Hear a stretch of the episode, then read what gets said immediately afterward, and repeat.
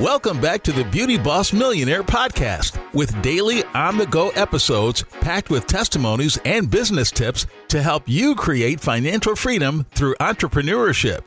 Hosted by the owner of Fracassi Lashes and the Blow Dry Lounge, the Beauty Boss Millionaire herself, Falicia Fracassi. Welcome to the Beauty Boss Millionaire podcast with your host, Falicia Fracassi. I hope you are well today and things are going smooth. The objective of this podcast is to help business owners grow their business and how to stay creative and innovative when others try to kind of replicate or duplicate your process. Advertise, advertise, advertise. I spoke about this on the last podcast. And if I had $1 to my name, I would use that last dollar, not on anything else but advertising. Because if people don't know about you, then how are they going to buy from you? And a lot of the times, these celebrities, they use their platform because everyone knows them and they end up going into business and they make even more money. It's because everyone already knows them. They have a huge following. So it's really important that you're building up the following. No, don't buy followers. Simply advertise. Get these people's information. You know, you at our store when you walk in Fracassi Lashes, we enter you into our system. You get your first and last name we get your phone number and we usually get your email if you allow us to have it.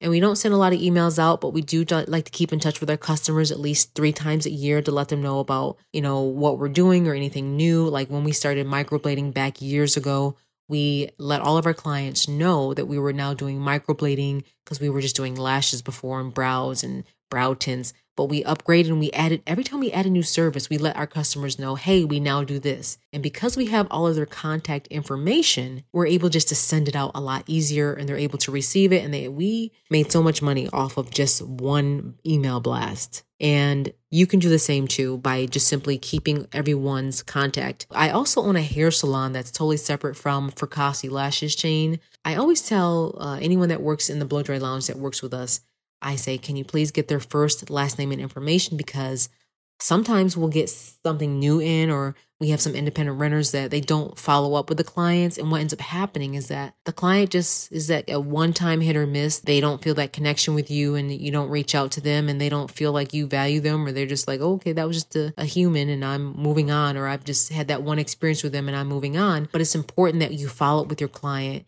around that two week mark if you're in the beauty business or even if it's if it's been more than a month you know they need to see you again so you should be following up with them checking on them and really just building that relationship one thing i do i really care about people i really do naturally so i find myself following up with people especially in the early days i used to always follow up I'm a little bit busy now, so it's more automated now. But I used to always call my customers and check on them and see if there was anything that they needed, anything that I could fix, or, you know, if they needed something. And they really appreciated that. And some people will get personal with you. Um, they will end up texting you, especially if you're a smaller business in the beginning. Sometimes you make friends out of this. I don't let too many people get my friends because you should separate the two. But some sometimes it's cool, and some people are just real friendly. You feel the vibe, and you know it's right, and they become your friends. And you just follow up with them in a text, and you don't want to leave them hanging. I have a person that I know that is very close to me that they um, are struggling in this area of their business where they don't like to respond to text messages. And the reason why I want to mention this in this podcast is that it's very important that you build a relationship with your client because they're not just coming to you for you. They're coming to you because there's something that you carry that they like. You're pouring into them and they're pouring into you. Following up with that person means so much to people. Checking on them means so much. I'm not saying you have to check on them every every day or every three months. I'm just saying it's good to every now and then, hey, I just want to see how you're doing. Let me know if you need anything. It's a level of respect and it also shows that you value their business. Uh, in the very beginning, I had notes I wrote on clients and what they liked and, you know, their kids. I, I just remembered, a, I just have a good memory too. And I re- remember and I would say, Hey, how's, how's your, your husband doing? Or how's your kid and your, your, how's a new baby doing? Things like that. Another thing that we did during the pandemic to just stay innovative is that we switched our whole entire business model. And it's important to know that in the times that we live in now, things are a little bit different now.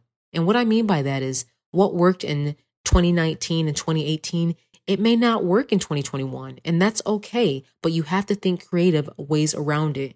And one thing that we did is we knew that we people did not want to be touched throughout the whole pandemic. So we changed um, our our model a little bit. We had a lash line that we had. It was called magnalash.com. It's a magnetic lash line that during the pandemic, it skyrocketed through the roof. And I was, as soon as I got the shipment in, it was sold out because people still wanted to look beautiful during the pandemic. They didn't know when it was going to end. We couldn't do anyone's eyelashes because the governor in New York, Cuomo, would not allow us to touch anyone. Out of all respect, there were so many deaths in New York in the hospitals that we were like, we don't even want to touch anybody because we didn't know what this. We it was an unknown virus. We didn't know a lot about the virus. All we knew was that people were dying in, in large amounts, of, and but we still needed to survive throughout it all.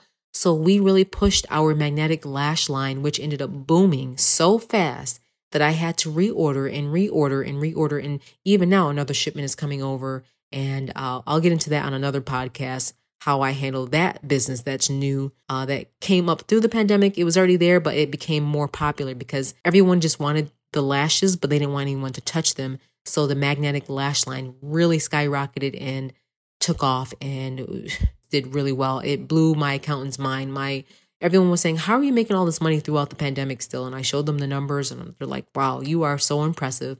But it took for me to really promote and really just another thing too, please promote your business as much as you can. You should be the biggest promoter for your business. And what I mean by that is every time you go somewhere, even if you go to a restaurant, leave your business card and tip. The waitresses always love me because I always leave my business card and a tip. And if they don't need your service, there's someone else that may need your service that they may say, Oh, yeah, I have a business card. Or they remember you, especially if you're nice. They'll remember that. And my brother actually was the first person that actually advertised for me when I first started. He's 10 years older than me. He's my oldest brother. I love him to death. And he said, Falicia, I'll help you advertise this. I don't have any money to advertise. He said, Look, I'll go just get me some flyers, some papers. I'll pass them out on the cars when the club's let out. I will put them on every single car.